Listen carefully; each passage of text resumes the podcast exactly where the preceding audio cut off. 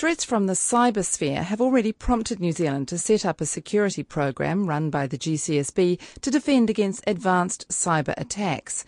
This Radio New Zealand Insight program has been speaking to security experts, spy agency, and politicians to find out what danger New Zealand faces from the virtual world. FAA just issued a critical alert. The entire network went down. Transportation systems crashing and they just hit the entire financial sector. That's a scene from Die Hard 4, a 2007 movie featuring an evil hacker who seizes control of computer systems in order to terrorise the people of the United States. But in the last decade, cyber warfare has jumped from fiction to reality.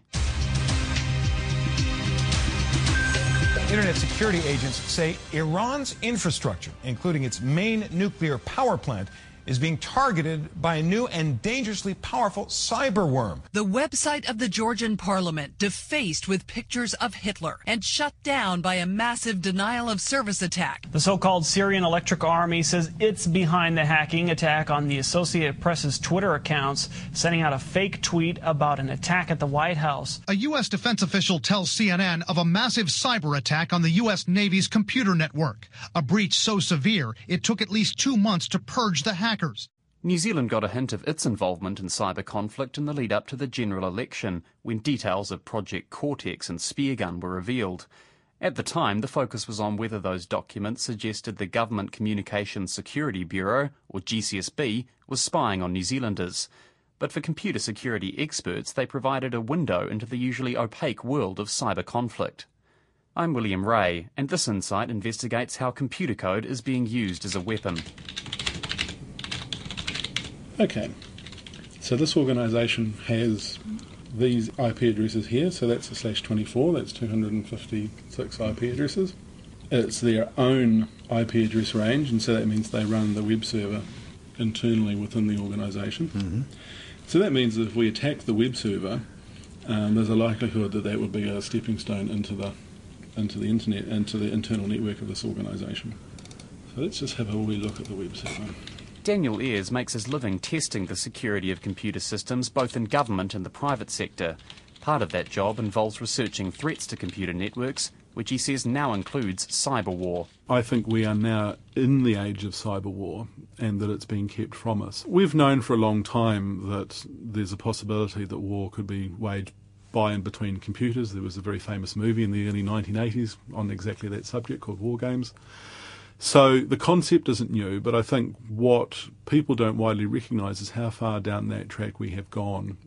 One of the examples I would point to is the virus called Stuxnet, which was unleashed in Iran as a cyber weapon that was used to damage centrifuges in the Iran nuclear enrichment program.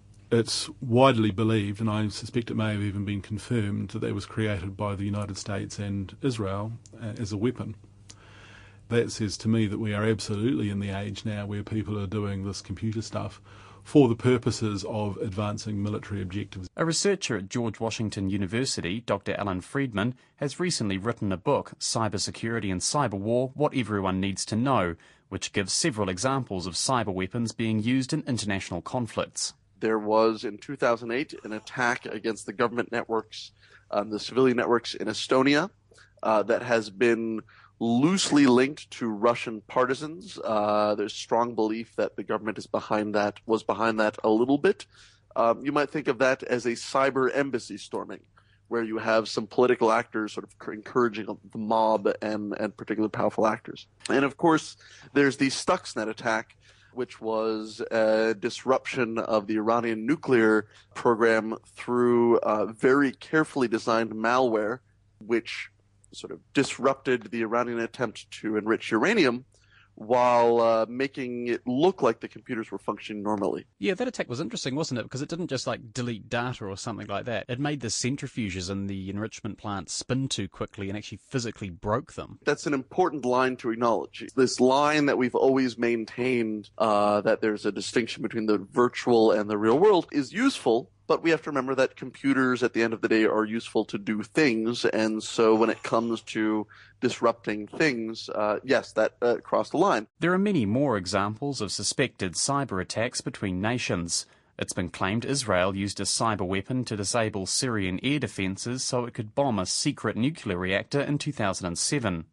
A year later, during Russia's invasion of Georgia, Georgian government and news websites were taken down by a distributed denial of service or DDoS attack believed to have been launched by the Russian military.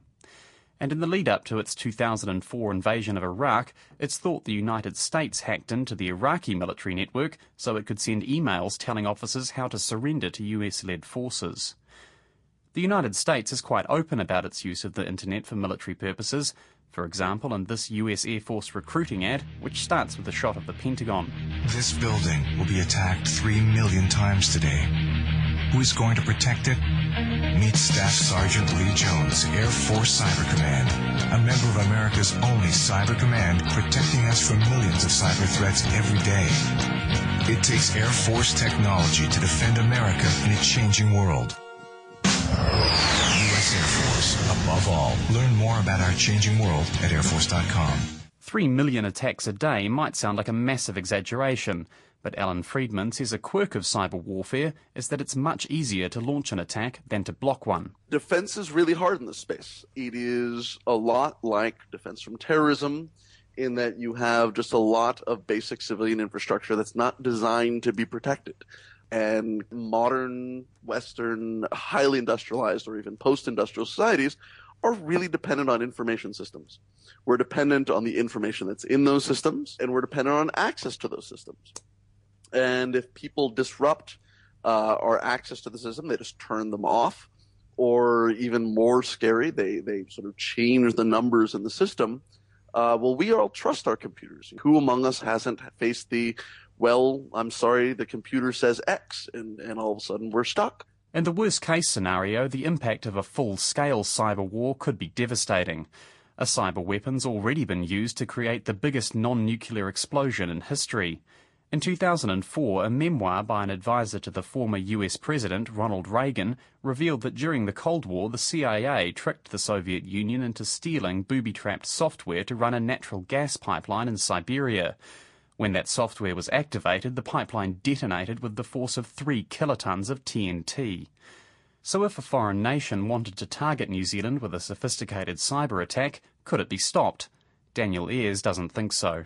If we came under a coordinated, determined cyber attack from what you might call a state sponsored actor, so that might be a hostile intelligence agency, then I don't believe that we would be able to, at the moment, defend ourselves against that. Now, that is not necessarily necessarily a scenario where they're trying to turn off the lights and shut the whole country down and whatever. Often, the more, the more sophisticated attacks are attacks you don't notice. One reason for people to target us, for example, is everyone knows that we are a junior member of the Five Eyes Alliance. And we are seen as fairly weak and non threatening. And so it's conceivable that somebody might attack New Zealand, not because they're especially interested in New Zealand, but we may be seen as a way in to that larger intelligence community. But Allan Friedman says the risk of that kind of attack actually happening needs to be kept in perspective. War is politics through other mechanisms. So we're only looking at a set of actions where someone wants to attack me, they want to hurt me, but they don't want me to know it's them. Well, that doesn't accomplish very much. I'm not saying that will never happen, but it's a relatively small set of political circumstances. Now we have to say, well, they not only have to do that, but they have to be technically sophisticated enough to not leave any traces. And as we've learned, that's much harder. So, for example, uh, Stuxnet, the code from Stuxnet strongly implicated either the United States or Israel. Then we found out from just a newspaper report that it was probably the United States. So now I have to be able to attack you, want to attack you without you knowing that it was me, and also be able to attack you without leaving any indication on any of my communication networks that you might be listening in on that it was me. I'm not saying that it's impossible. These things do happen from time to time, but I, I think it's a much smaller set of international conflict than what we generally are worried about. Of course, nation versus nation cyber war isn't the only threat to cybersecurity. Corporations hack each other to carry out industrial espionage, organised criminal groups steal data to extort payments, while the rise of hacktivism, hacking for political purposes, has also been seen with groups like Anonymous. We are Anonymous. We are Legion. We do not forgive. We do not forget. New Zealand government, you should have expected us. Daniel Ayers says no matter who's behind a cyber attack, ordinary internet users can end up as collateral damage, such as when hackers seize control of their computers to set up what's known as a botnet, which then has the combined power to attack websites. Hostile states or cyber criminals may be carrying out bulk attacks on sections of the internet, and they don't care who they attack. They just want to get the largest number of computers in their botnet so that they have the largest internet resource that they can then use to carry out an attack against somebody else. And then the question arises well, okay, why should you care about that? How does that affect you? Well, it means that someone's taken control of your computer. It means that there may be stuff on your computer that you don't have control of and might be logging your keystrokes to steal your passwords and various other things. It might mean that your internet bill becomes very large because your computer is now spending its time attacking somebody on the other side of the world. It might mean that you find it difficult to send email to people because you now have a bad reputation on the internet and because you've been sending spam, for example. And so your your ability to carry out your normal business or personal activities might be affected. It's possible hundreds of thousands of New Zealanders have already been pawns in a cyber attack. When the telecommunications company Spark suffered a major internet outage in September, suggestions emerged that it was linked to cyber attacks overseas. The GCSB refused to comment on those concerns, and Spark's IT manager, Jason Mangan, says his company can't say for sure if its outage was linked to the conflict in Ukraine or not. We don't know. We know that at least the reflective attack that we saw was targeting uh, Eastern Europe domains. And so that's what we saw. Whether that was the end target or perhaps that was just another stop on the route, we're unsure. Do you know specifically what websites were being targeted? We have the URLs of the websites that were being targeted. I won't mention those here, but they were um, Eastern Europe, uh, European um, web addresses.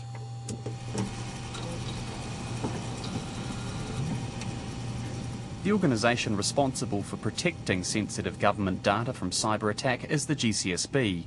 Its director, Ian Fletcher, says the number of reported attacks on government and corporate systems is rising by 60% every year. That reflects the kind of numbers that are reported to uh, the National Cyber Security Centre, which is um, part of GCSB, but also that reflects the kind of numbers that you see in other advanced economies around the world. And actually, the raw numbers are kind of only part of the story. What we're also seeing from some of the aggregate numbers is a combination of a rise in the number of reported cybersecurity incidents and a clear rise in the cost of dealing with them. Mm. And so, more and bigger, at least in terms of the consequences, seems to be a trend which we and uh, and the rest of the developed world are seeing. And that cost is, you know, is the cost of protection, the cost of remedy, and you know sometimes the cost of rebuilding or cleaning up. Um, it doesn't begin to uh, put a, a dollar figure on the reputational cost, the brand damage that can be done. So, what's being done to defend New Zealand from cyber attacks? Paul Ash is the director of the National Cyber Policy Office, which was set up two years ago to advise the government and the private sector on cyber security and is part of the Department of Prime Minister and Cabinet. One of the things that we found when we were first established was that the awareness of cyber security in New Zealand was relatively low. There's been a lot of work done over the last two years by uh, Connect Smart partners in the private sector, but also the likes of the National Cyber Security Centre, the folk at DIA in the government space, but also in the anti-spam area, uh, and the police and organisations like NetSafe and the New Zealand Internet Task Force to really try and lift public awareness um, of the cybersecurity problem. And that, I think, is, is shifting. As to how far that's managed to translate into action, um, we're starting to see signs that boards and others are really um, getting their head around this. When you say it wasn't, um, you know, it was quite a low level even in 2012, I mean, that's quite late to come to the party in terms of cybersecurity, isn't it? Yeah, I don't think that's unusual though. If you look across most economies, one of the biggest challenges is actually helping people who may be victims of cybersecurity from, from individuals right the way through to large organisations, both to understand and, and, and break the risks into manageable elements, and then to work out how to respond to it and build in resilience to their systems. But the Labour Party's IT spokesperson, Clare Curran, has a more critical view of government computer security. There's been a significant series of data breaches right across government for the last four or five years. There was the Ministry of Social Development kiosk breaches, there's been breaches in immigration, quite a significant breach of the Ministry of Justice website. There's enough of these breaches to raise serious issues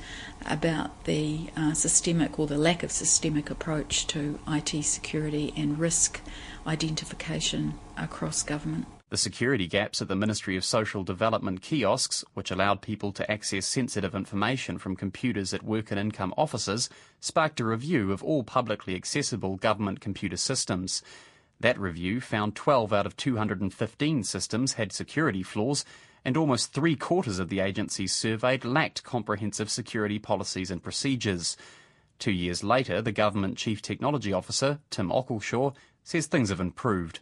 Certainly, that review, which was done in late 2012, showed us a couple of things. Firstly, risk management and security management awareness at senior executive levels in organisations was not where it needed to be. Probably, secondly, um, there certainly was work to do. That, that review covered 70 organisations and, and uh, all of their publicly facing systems and uh, did reveal some shortcomings which have been remediated. And probably the third thing is public service agencies strive to provide good, accessible, user friendly public services, uh, obviously and you know we need to strike the right balance between usability and accessibility and appropriate security.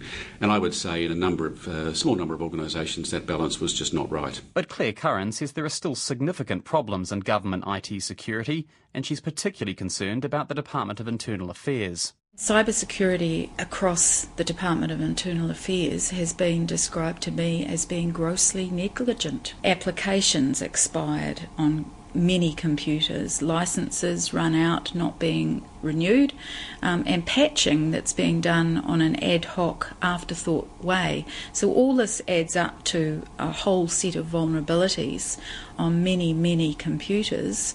This is of major concern for the public of New Zealand to think that the government agency charged with managing risk and security right across government is actually not able to manage its own risk. Tim Occleshaw rejects her concerns. No, I don't agree with any of that. I don't accept that at all. DIA has good, robust security processes in place. Our patching of systems is up to date. Our migration off Windows XP has been completed. We don't have those problems at all. Clare Curran believes the lack of a mandatory standard is part of the cause of what she thinks is lax security in government systems. The GCSB has a Government Information Security Manual, which agencies are supposed to follow, but it isn't compulsory. In 2012, only 3% of agencies had assessed whether they complied with that standard or not. Paul Ash says his office has nearly completed a new cybersecurity strategy to address those concerns. What we'd expect to see, I think, is a consolidation of the existing effort, but with a finer level of detail around the number of agencies that are involved and the roles they play a significant uptick in public private engagement, so government agencies learning to work in new ways with private sector partners who are involved in this area. We also, I think, would expect we're going to need to see a sort of net lift in effort, not just from government, though, that's the, that's the key thing here, but from some of those private sector partners and others on tackling this problem together. But Daniel Ayers says good policies alone won't close the gaps he sees when he tests government networks. He thinks public sector IT departments need more money. I know IT departments who, in my view, are under resourced for the level of work that they currently have to do.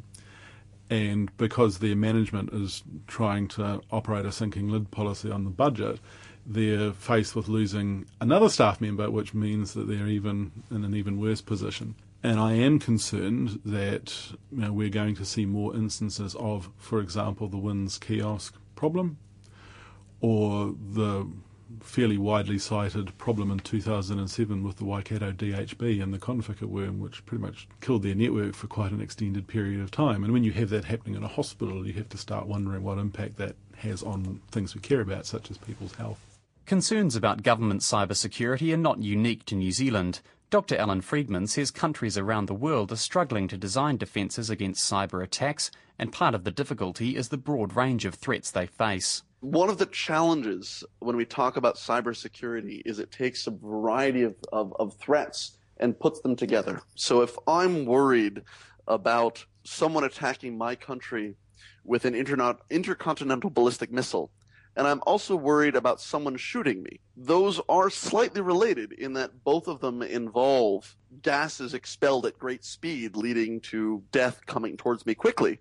But that's about all they have in common. According to the government, New Zealand's defence to attacks at the intercontinental ballistic missile end of the cyber spectrum is Project Cortex.